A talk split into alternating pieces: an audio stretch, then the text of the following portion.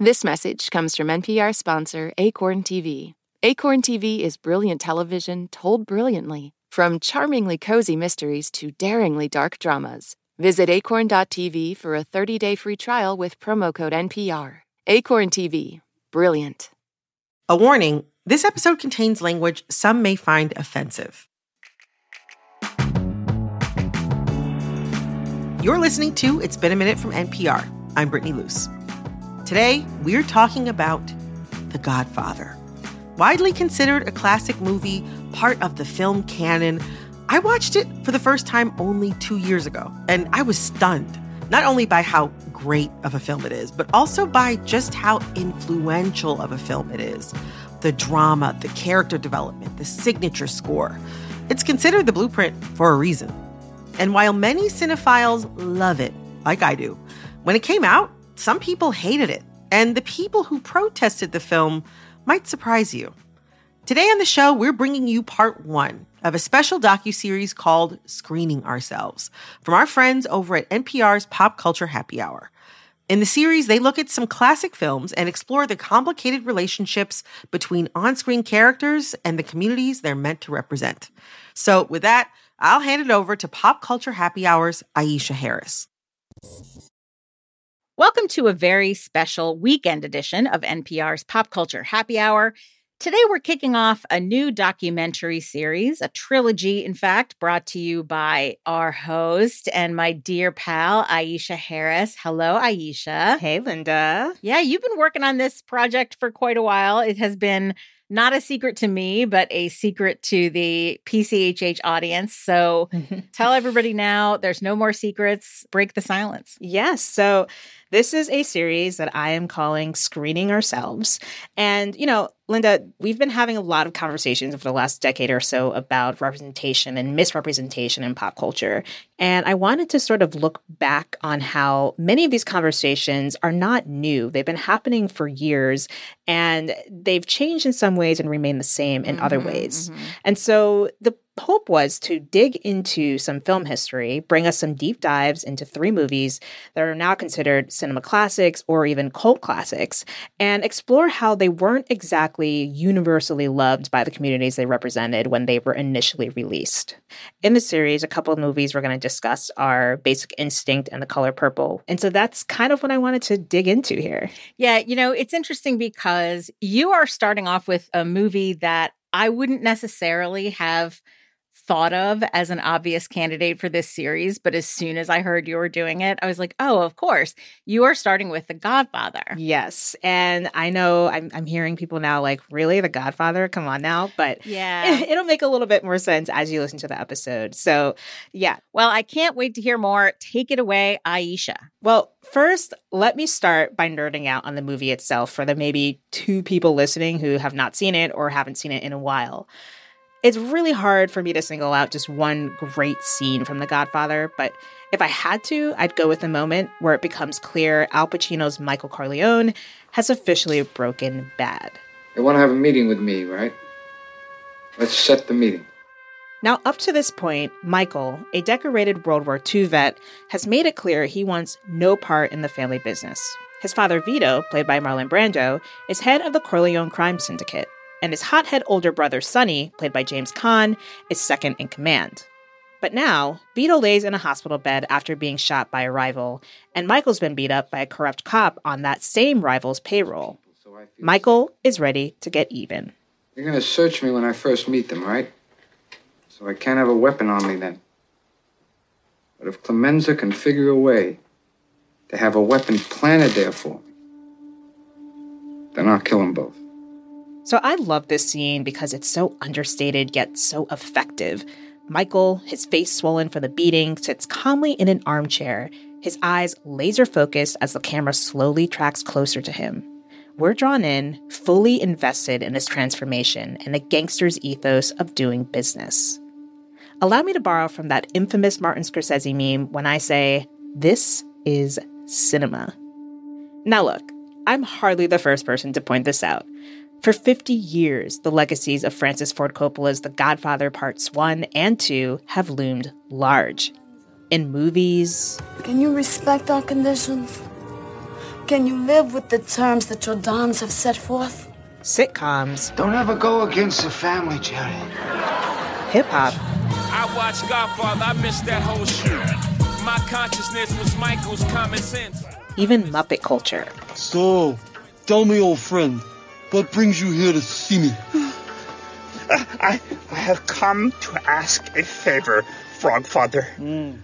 Film critics and audiences have praised it for being this universal tale of ambition, of familial love, a classic immigrant story about the pursuit of the American dream.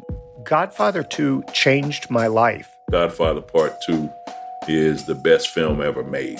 This is how I always saw it anyway. As far back as I can remember, it was the movie that existed in that all-too-rare sweet spot of being both a critical darling and mass cultural obsession. And yet, the global influence of The Godfather and its sequels is complicated. For some Italian Americans, the franchise is a painful burden of representation. It reinforces the worst kinds of stereotypes. Well, my awareness of it being a thing was that I refused to watch it. I just didn't want to see The Godfather. It just annoyed me. The idea of it annoyed me. Are these images legit? And what messages is being sent out about our culture, our people, our history, our culture here in America and in Italy by this movie? It is not a triumph. It is a melodrama, a poorly constructed, stereotypical soap opera lurid tale. As a critic, I'm curious about the different ways audiences can respond to the same movie. And in the case of The Godfather, I find one question both fascinating and challenging to consider.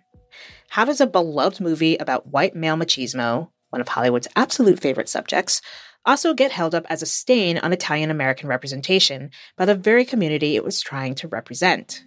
That's the thing about the moving image. It puts us, the audience, in the position of being the viewer, and the image in the position of being seen. That dynamic can be potent, and it has the power to make us feel good, bad, or something in between. And this is definitely true when the image is supposed to represent us, or at least some version of us. So what happens when that version of us isn't the one we want to see?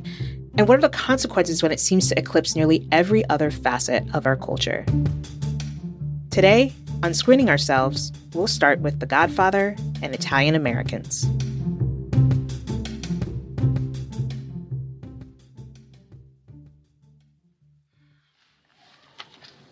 She's hysterical. Hysterical. Michael, is it true? Don't ask me about my business, Kate. Is it true? Don't ask me about my business. No.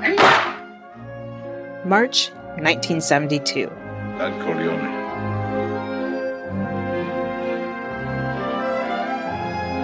It's the premiere of The Godfather in New York City, and producer Albert Ruddy is laying low in the back of the theater. When I saw the movie, I was stunned.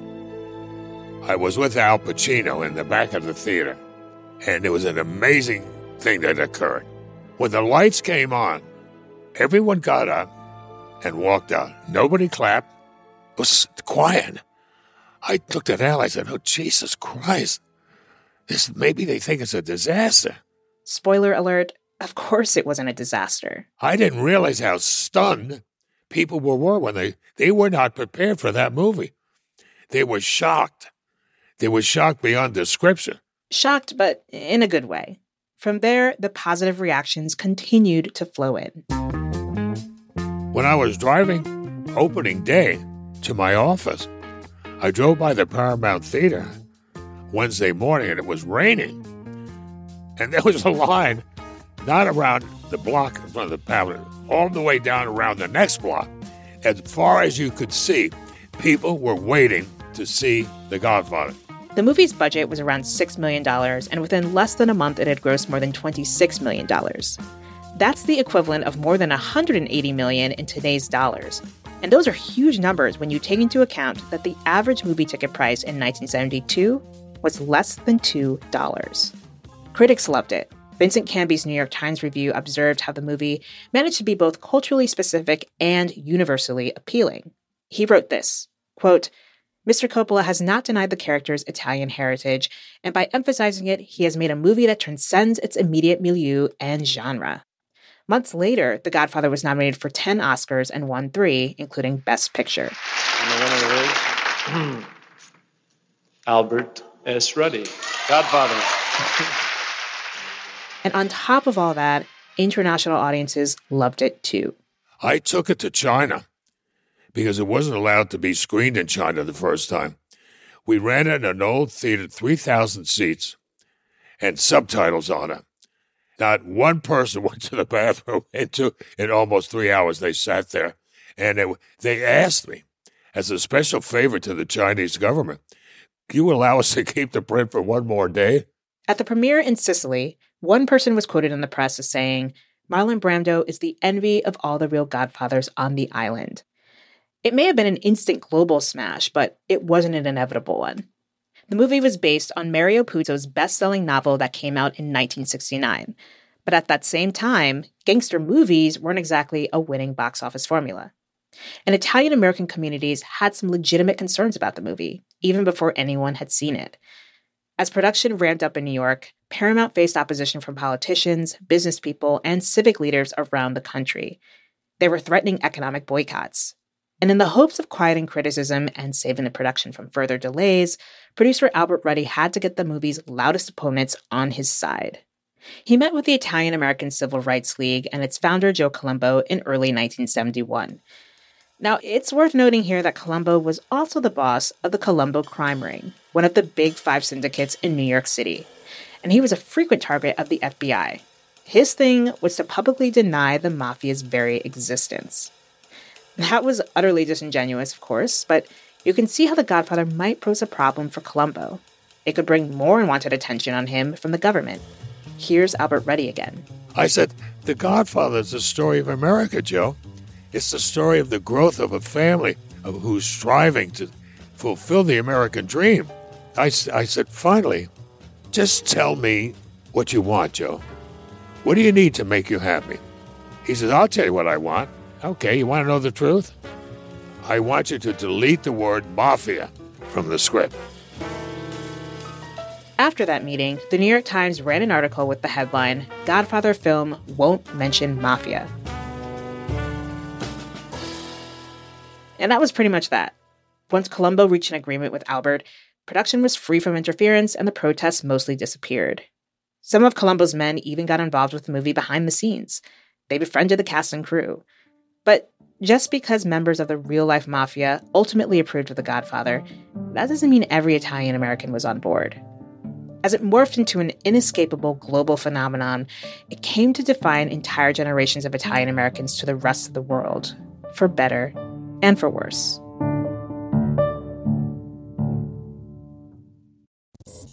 This message comes from N P R sponsor Discover. Here's a familiar situation. You have a question about your credit card. You call the number for help and can't get a hold of anyone. If only you had a Discover card. With twenty-four seven U S based live customer service from Discover, everyone has the option to talk to a real person anytime, day or night. Yep, you heard that right, a real person. Get the customer service you deserve with Discover. Limitations apply. See terms at discover.com slash credit card. This message comes from the Run Through with Vogue. Listen as designers, Vogue editors, and industry icons like Erykah Badu and Florence Pugh have in-depth conversations about fashion and culture. New episodes are released each Thursday wherever you get your podcasts. So I was digging through N P R's radio archives while researching for this episode, and I came across this new segment from All Things Considered in nineteen seventy-two. The movie The Godfather, currently acclaimed as this year's most controversial film, opened last Wednesday at the Empire Theater in Kansas City, Missouri. The performance was sold out, but the theater was empty. The Italian-American Unification Council of Greater Kansas City bought all one thousand tickets for two thousand five hundred dollars so that The Godfather would play to an empty house. This is how the head of the council explained the protest to N P R. We're showing this empty theater for one reason only. It is a dramatization, really, of what we believe is the best way to eliminate cultural prejudice. We hope that the Kansas City people will think when they see the picture. This was a relatively small protest in comparison to the droves of people who saw The Godfather and loved it. But it captured the frustrations of some people within the community. The movie may not have used the word mafia, but it was about the mafia and about the mafia's place as the dominant representation of Italian-American culture. It's helpful to take a step back from The Godfather, though, and try to understand the history of this trope. So let's go back to nineteenth century in Italy. There's a divide between the North and the South. Many people in southern regions like Sicily lived in extreme poverty and were exploited by the government. And bands of robbers and vigilantes sprung out of these conditions. In Calabria, for instance, these gangs were made up of the sons of exploited peasants and laborers, and they frequently targeted wealthy officials. There's an attitude toward uh, the state and all of its institutions, which is one which ranges from caution to absolute distrust. That's scholar Richard Gambino, speaking with All Things Considered for its multi-part series on the Italian-American image in nineteen seventy-four. That was the same year The Godfather Part two was released. And again, if you look at the history of, of southern Italy, you'll find that there, there is good reason for this, since most of the state institutions, uh, whatever state they were or happened to be at the time, were interested in exploiting the people of southern Italy, uh, repressing any native movements, particularly political movements. And the history of southern Italy is just filled with rebellions over and over and over again for centuries against all kinds of rulers. Therefore, the, the attitude grew up, which was transported to this country, that the state and its institutions are to be regarded with extreme caution. Now, in the late eighteen hundreds, Italians began emigrating in large numbers to the U S, and a majority of them came from the southern regions. They brought that caution and distrust in government with them, and it led Italian Americans to largely keep to themselves, which in turn raised the suspicion of other white Americans, as journalist Bill Tuohy explained. But there are other images haunting Italian Americans. Predominantly, the picture of the Italian as criminal, the whole mafia Marlon Brando Godfather syndrome. It is deeply resented, but Italian Americans feel almost powerless in trying to stop it. While the exact origins of the term mafia are fuzzy, scholars have noted that among Sicilians, it had a different meaning other than the one that's most popular today.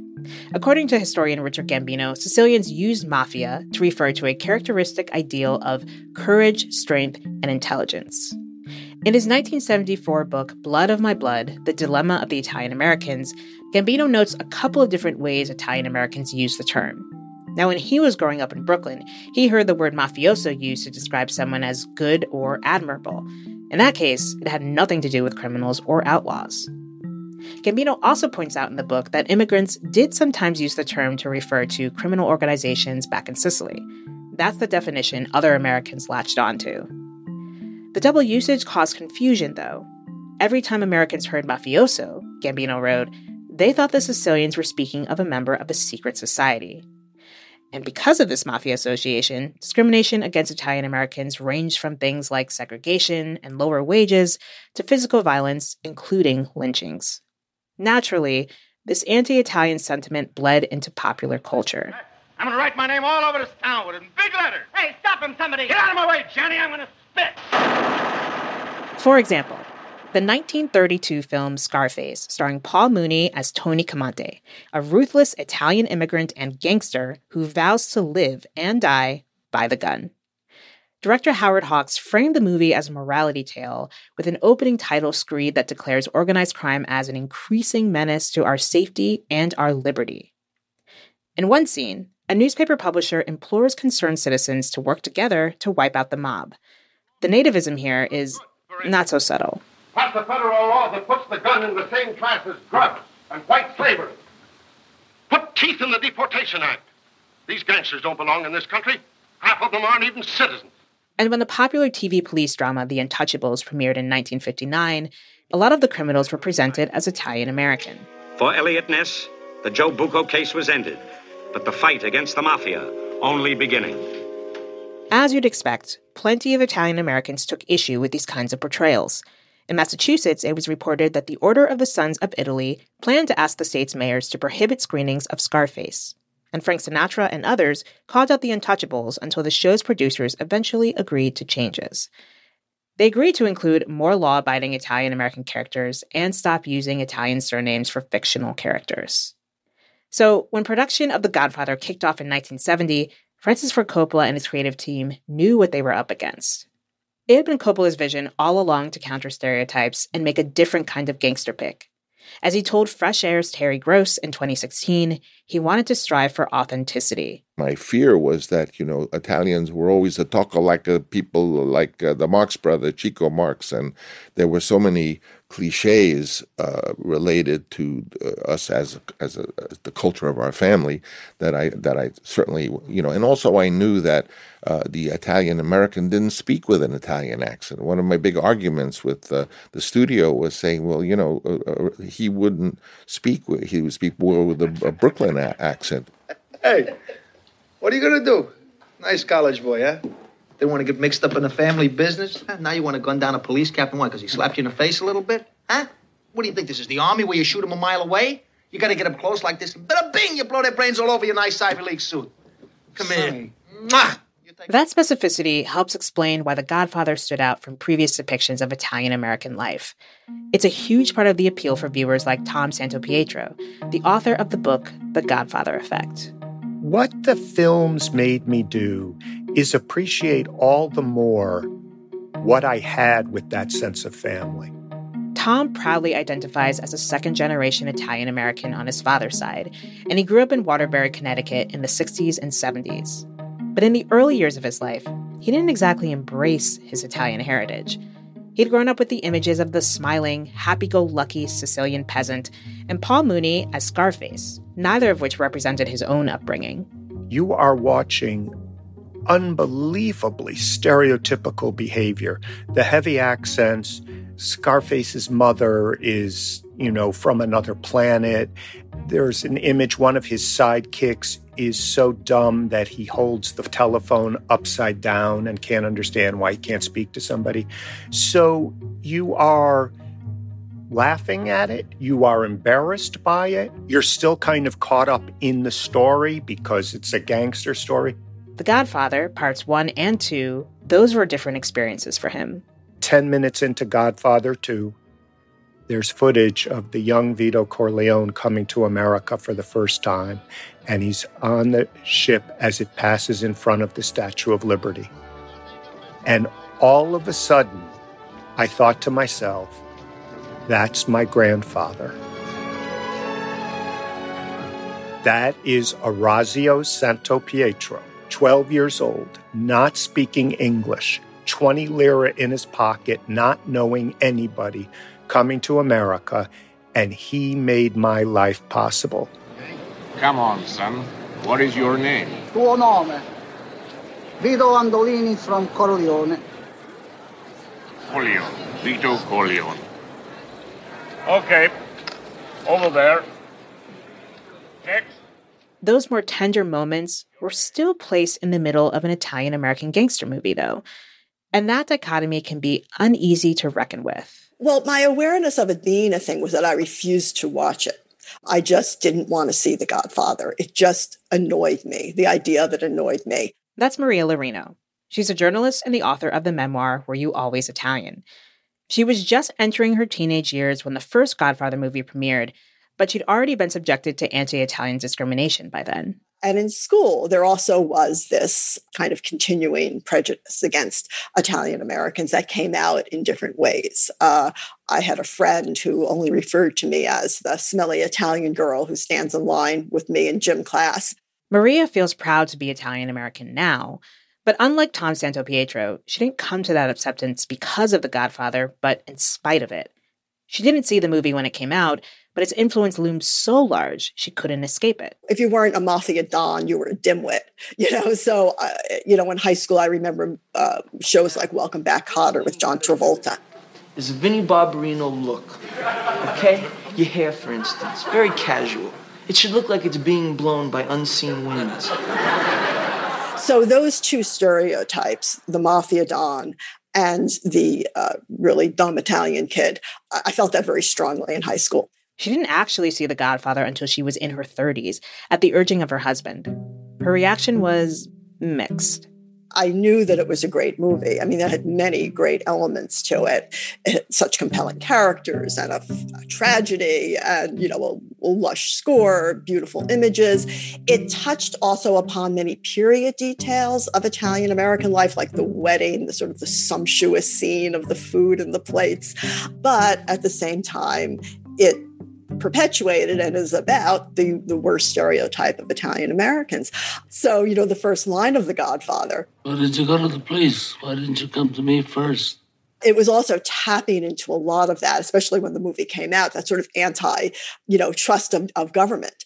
And so there were so many things about him and about the story that were so much larger than the mafia story, but using that element of the mafia. So that's what makes it so hard. It's the shadow. It's this perpetuation of the stereotype that has plagued us for generations. That shadow is so long that this year the movie was back in theaters for its fiftieth anniversary, and there was a miniseries about the making of the movie called The Offer. It's not about a gang.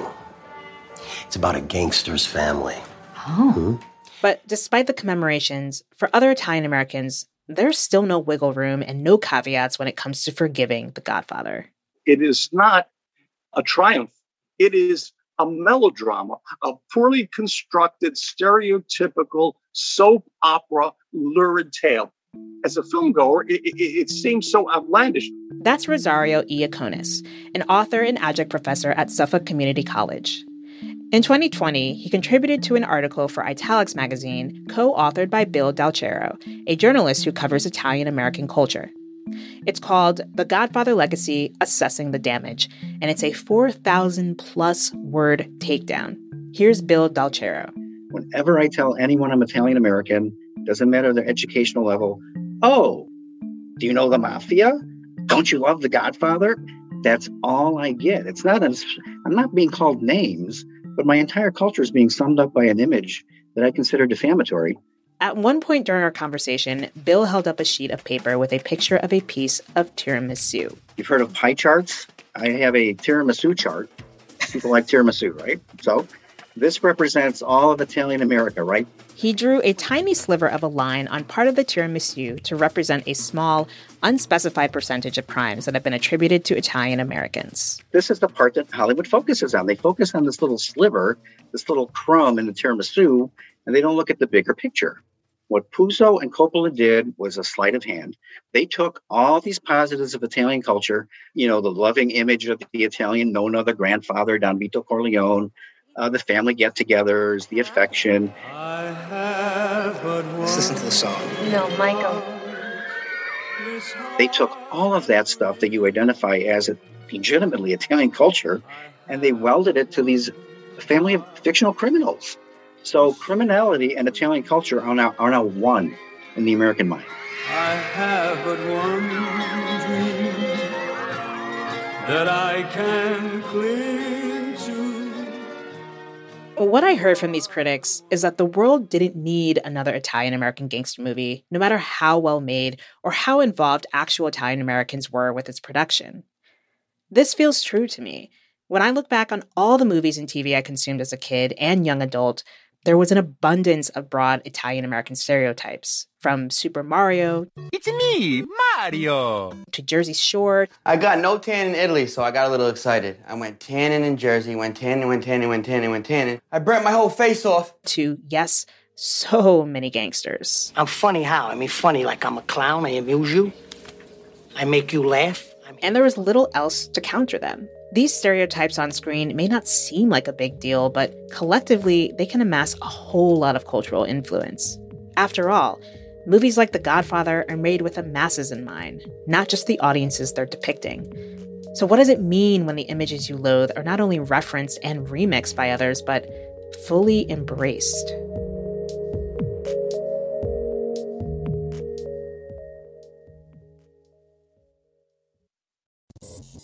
This message comes from N P R sponsor R E I Co-op. R E I has gear, clothing, classes, and advice for camping and glamping, biking and hiking, axing and snacksing, backpacking, and another outdoor thing that rhymes with backpacking. Visit your local R E I Co-op or R E I dot com for the million and one ways you can opt outside. the day's top headlines, local stories from your community, your next podcast binge listen. You can have it all in one place, your pocket. Download the N P R app today.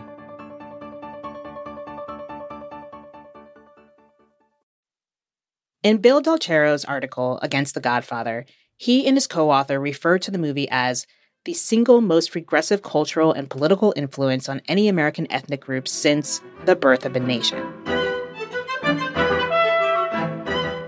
Now, in case your memory of that one film studies class you took in college is a little fuzzy, D W Griffith's The Birth of a Nation is a revisionist epic from nineteen fifteen touting lost cause mythology. It stars white actors in blackface who play black people freed after the Civil War as lazy, dumb, and rapists. Its influence was so pernicious that it's been credited with helping to resurrect the Ku Klux Klan. So let me be clear. In no way do I buy the argument that The Godfather comes anywhere close to being comparable to The Birth of a Nation. But it did get me thinking about why an Italian-American might feel this way and how it butts up against the fact that, historically speaking, Black people, and more specifically hip-hop culture, love The Godfather.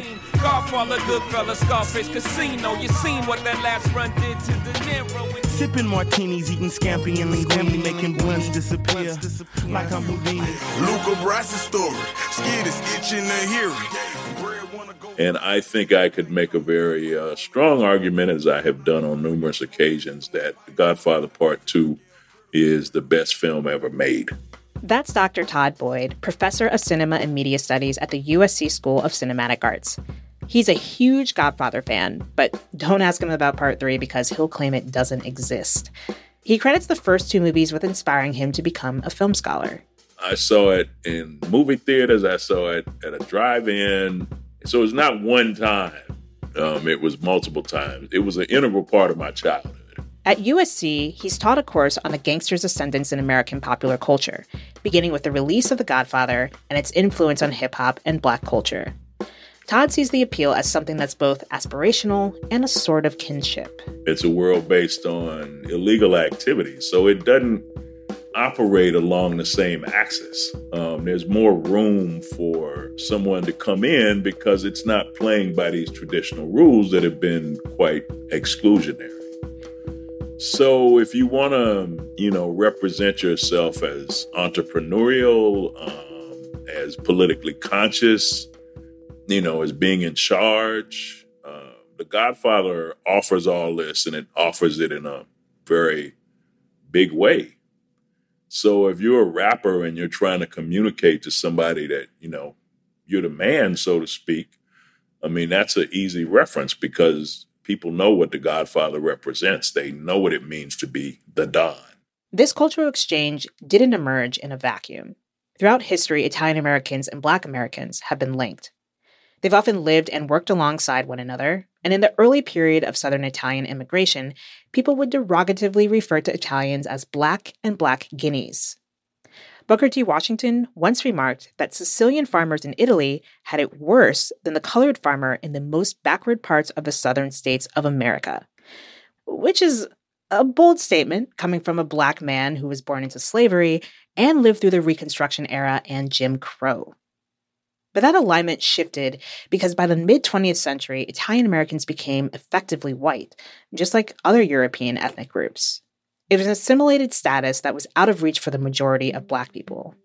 But by the time The Godfather came along in nineteen seventy-two, Italian-American identity had shifted again. As the civil rights movement opened doors for Blacks and other minorities, enter the white ethnic revival. This was an era where third and fourth generation descendants of European immigrants suddenly became interested in reconnecting with their roots in Ireland, Italy, Germany, and so on. Historian Matthew Fry Jacobson wrote about this in depth in his book Roots two, White Ethnic Revival in a Post-Civil Rights America. Here he is discussing it on a twenty eighteen episode of the podcast The Dig from Jacobin magazine. So in the mid-sixties and after, um, a lot of the white ethnics, um, they seize on the model that is uh, that is available now in the civil rights era, the model of, of um, African Americans um, articulating a new kind of group standing in American uh, political culture. Um, so white ethnics seize that and start to advance a kind of particularistic um, group identity based on their Italianness or their Jewishness or their Irishness that at once um, kind of uh, it can become a language for a particular grievance. Um, it can become a language for the disavowal of white privilege. Jacobson explains how white America moved away from seeing itself as a melting pot, a place where individual identities of white immigrants were flattened, and toward celebrating itself as a mosaic. White identity politics was now prominent in the culture. And back then, this created tensions with people of color that still resonate today. For example, if you follow the arguments over reclaiming Columbus Day as Indigenous Peoples Day, you know what I'm talking about. And apparently, so do The Sopranos. They want to paint Columbus as a slave trader instead of an explorer. You gotta admit, they did get massacred, the Indians. It's not like we didn't give them a bunch of to make up for that. Land, reservations, and now they got the casinos. As did Spike Lee. Gold teeth, gold chain wearing, fried chicken and biscuit eating, monkey ate baboon, big thigh. Fast. Basically, white people becoming proud about their heritage often comes at the expense of other minority communities. White pride can sow prejudice. Nevertheless, for some Black people, The Godfather is also their story. It's aspirational in part because of a shared history with Italian Americans, of discrimination, classism, and a distrust of government authorities. And for some Italian Americans, The Godfather is an albatross, which can in turn wind up making them feel as though they share the same lowly rung on America's social hierarchy with Black people and other ethnic minorities. Here's Todd Boyd again. Various ethnic groups who have come to America from white nations throughout the world have often found that one of the quickest ways to being accepted as a white American citizen is to engage in racism against Black people. That is a very American thing. You know, as much as I love The Godfather and Godfather Part Two, Superfly, these are film. This is fiction. Um, real life and fiction align in certain ways, and there are other ways where they don't align. And so I think you have to keep that at the forefront of your mind. Fiction versus real life. Todd's right about being able to distinguish between the two. But the truth is, movies can be so powerful in part because they reinforce aspects of real life. And when you see the same thing repeated over and over, it can become real in maybe not the best ways. The Godfather reinvigorated the gangster genre for new generations of audiences of all ethnicities and races. But does it deserve all the blame?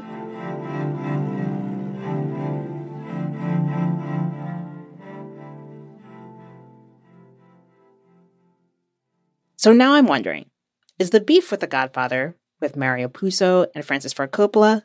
Or is it with Hollywood and America, two giant institutions that never saw a trope they didn't want to hammer into the ground? It was a glorious time. The wise guys were all over the place. I'm your older brother, Mike, and I was stepped over. On the boat, it's bootlegging. On Lakeshore Drive, it's hospitality. Let's see if we agree on the terms. The choice now is I get my ass kicked, or option B, I kick your ass and collect the two hundred. And if you thought a guy like me can't get to a guy like you, guess what? You thought wrong. Just when I thought I was out, they pulled me back in. Huh?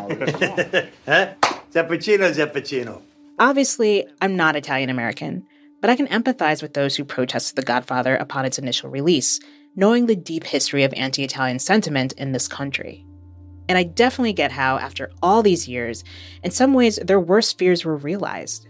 The movie maintains a stranglehold on the cultural imagination, whether it's on film school syllabi, in the many, many books and docs, and yes, even podcasts like this one, that have been made about it. An early episode of The Sopranos illustrates this conundrum kind of perfectly. It's a dinner table scene where Doctor Melfi's ex-husband, Richard, is complaining about her patient, Tony Soprano, with some additional commentary from their son, Jason. People like him are the reason Italian Americans have such a bad image. I agree. Ask any American to describe an Italian American in this country. Invariably, he's going to reference The Godfather, Goodfellas. Good movies. And the rest are going to mention pizza. Good movies to eat pizza by. Stop it, Jason. Even someone like Tom Santopietro, who learned to be proud of his heritage because of The Godfather, can't deny that the movie's overpowering hold on the cultural imagination writ large leaves something to be desired. I think it's a real mixed bag. You have, on the one hand, very interesting, uh, well-made films from everybody from Martin Scorsese uh, to a film like Donnie Brasco. And yet, at the same time, you have films that are still trading in the stereotypes. And, you know, a film that people may remember called My Blue Heaven with Steve Martin playing a, a, a gangster. It's just, it's cringeworthy.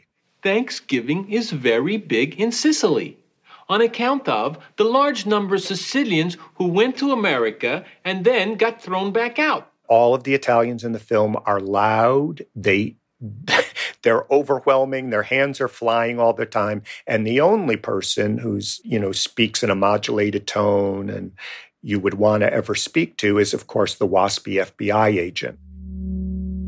But even as popular as The Godfather remains to this day, it's not like the gangster genre is thriving as it did throughout the eighties and nineties.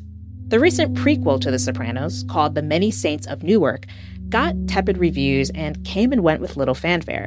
And Martin Scorsese's twenty nineteen Netflix movie, The Irishman, may have been a critical success, but it was also essentially an elegy for the gangster movie.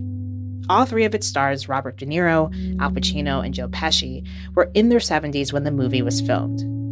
And it seems worth noting that within the last year, many of their peers from Hollywood's gangster epics have passed away, including Ray Liotta, Paul Sorvino, and James Caan, who was not Italian, but come on, he was Sonny.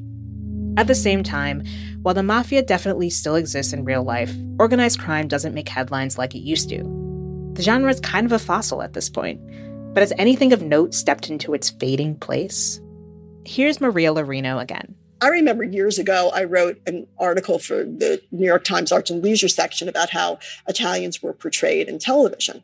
The only semi- you know, non, it wasn't stereotypic of Italians, but it wasn't Italian at all. It was Everybody Loves Ray, Ray Romano. And I remember talking to the executive producer at the time, asking him um, if they thought about, because they did an episode about Ray going back to Italy, but it felt very, very non-ethnic. And he said, oh, we purposely did not put ethnicity in this show at all. And in fact, when we started this show, C B S said to us they wanted the cast populated with non-ethnic ethnics. and, and I said, what's a non-ethnic ethnic? And he said, well, the way I interpreted it was people from New York, but they didn't seem too Italian or too Jewish. That's another paradox Italian Americans have faced, being simultaneously seen but not seen. The historian Matthew Fry Jacobson observed how in the twentieth century, Hollywood borrowed popular imagery from photographers like Jacob Riis to create a universal language for the mythology of the so-called immigrant experience. Think ships arriving at Ellis Island, crowded tenement buildings, and densely packed ghetto streets where livestock roamed freely. In movies like The Godfather Part Two, Ragtime, these images exported a generic brand of white European immigrant, even when the characters were established as being a specific ethnicity. That bodes well for a movie having wide appeal. For instance, a Jewish American viewer can see themselves in the Corleone family, but in its own way, it can erase what makes those experiences distinctive to each community. When I asked Maria if there were any films or T V shows about Italian American life that she liked, she pointed me to the nineteen eighty-nine rom-com True Love. It was directed by Nancy Savoca and is the rare movie explicitly about Italian-American life that doesn't involve the mafia or buffoonish characters. The bride and the groom ain't supposed to see each other on the night of the bachelor party. Yeah, what's the big deal? And it was a look at families and the craziness of the Italian-American family. That was just done very lovingly, and it was very funny. Like there were these two characters, these silly names like Dibby and Scabby or something like that, and they you couldn't seat them together at the wedding. And so someone said, well, why, why can't you, you seat them together? And the woman looked at her and said, because of the provolone. And it was like only an Italian American would like have a fight over a smelly cheese, right? It's like the provolone. You can't seat them together because it was a provolone. And that's a movie I wish more people had seen. I, I think it's a wonderful movie. It's the kind of movie she and others would like to see more of. And that's what it really seems to come down to anytime we're talking about underrepresentation or misrepresentation in art. Yes, it's about being seen, but also in a variety of ways. A balance. Okay, so I can't lie. I still think The Godfather Parts one and two are among the greatest movies ever made. A brave declaration, I know. But if anything stands as unassailable proof that there's no such thing as universal acclaim, it's these movies. Critiques of representation in pop culture didn't just all of a sudden become a thing in the last ten or fifteen years, and it's never just been people of color and other minorities voicing those critiques. Just like the idea of the American dream, the fear of harmful stereotypes is a tale as old as time. Next time on Screening Ourselves, we revisit Basic Instinct, the nineties cult classic that sparked outrage over a queer femme fatale. This episode was written by me, Aisha Harris, and produced by Mike Katsoff and Candace Lim. Bilal Qureshi is our editor. Thanks to Mary Glendinning and Jane Gilvin for their research support, and to Stu Rushfield for engineering this episode. Some of the music you heard is by Ramteen Arablouei. Special thanks to Sydney Madden, Lauren Magaki, Mito Habe-Evans, Jessica Reedy, Lauren Gonzalez, Adelina Lancianese, Arjun Hutchins, Louise Treyes, David West Junior, Dustin DeSoto, Megan Kane, Micah Ratner, Emily Bogle, Brendan Crump, Michelle Martin, and Neil Carruth. Thanks also to James Reagan, Michael Shorris, Brandon Schenk, Alexandra Ruddy, and Annie Chelsea. Our senior director is Beth Donovan, and our V P of programming is Anya Brunman. I'm Aisha Harris, and this is Screening Ourselves, a special series from N P R's Pop Culture Happy Hour. Thanks again to Aisha Harris and the good folks at Pop Culture Happy Hour. Additional production and editing on this episode came from Liam McBain and Jessica Plachek. Engineering support came from Kwesi Lee. If you want to hear more of the series Screening Ourselves, head over to the Pop Culture Happy Hour podcast to dive into issues of representation on Basic Instinct and The Color Purple. I'm Brittany Luce. All right, that's our show today. Thank you so much for listening, and have a happy Thanksgiving. We'll be back on Friday. This message comes from N P R sponsor Shopify. Shopify is the global commerce platform that helps you sell at every stage of your business. From the launch your online shop stage to the first real-life store stage, all the way to the did we just hit a million orders stage, Shopify's there to help you grow. Sell without needing to code or design. Just bring your best ideas and Shopify will help you open up shop. Sign up for a one dollar per month trial period at shopify.com slash NPR. This message comes from N P R sponsor MassMutual. The Financial Educators Council says thirty-nine percent of Americans don't have someone to go to for financial advice, but you can plan for the short and long term with someone backed by one hundred seventy years of financial expertise at mass mutual dot com. Is it possible to engineer our way out of the climate crisis? Some entrepreneurs want to shoot particles into the stratosphere to combat global warming. Experts say regulations on this technology aren't keeping up. The world of solar geoengineering on the latest episode of The Sunday Story from N P R's Up First podcast.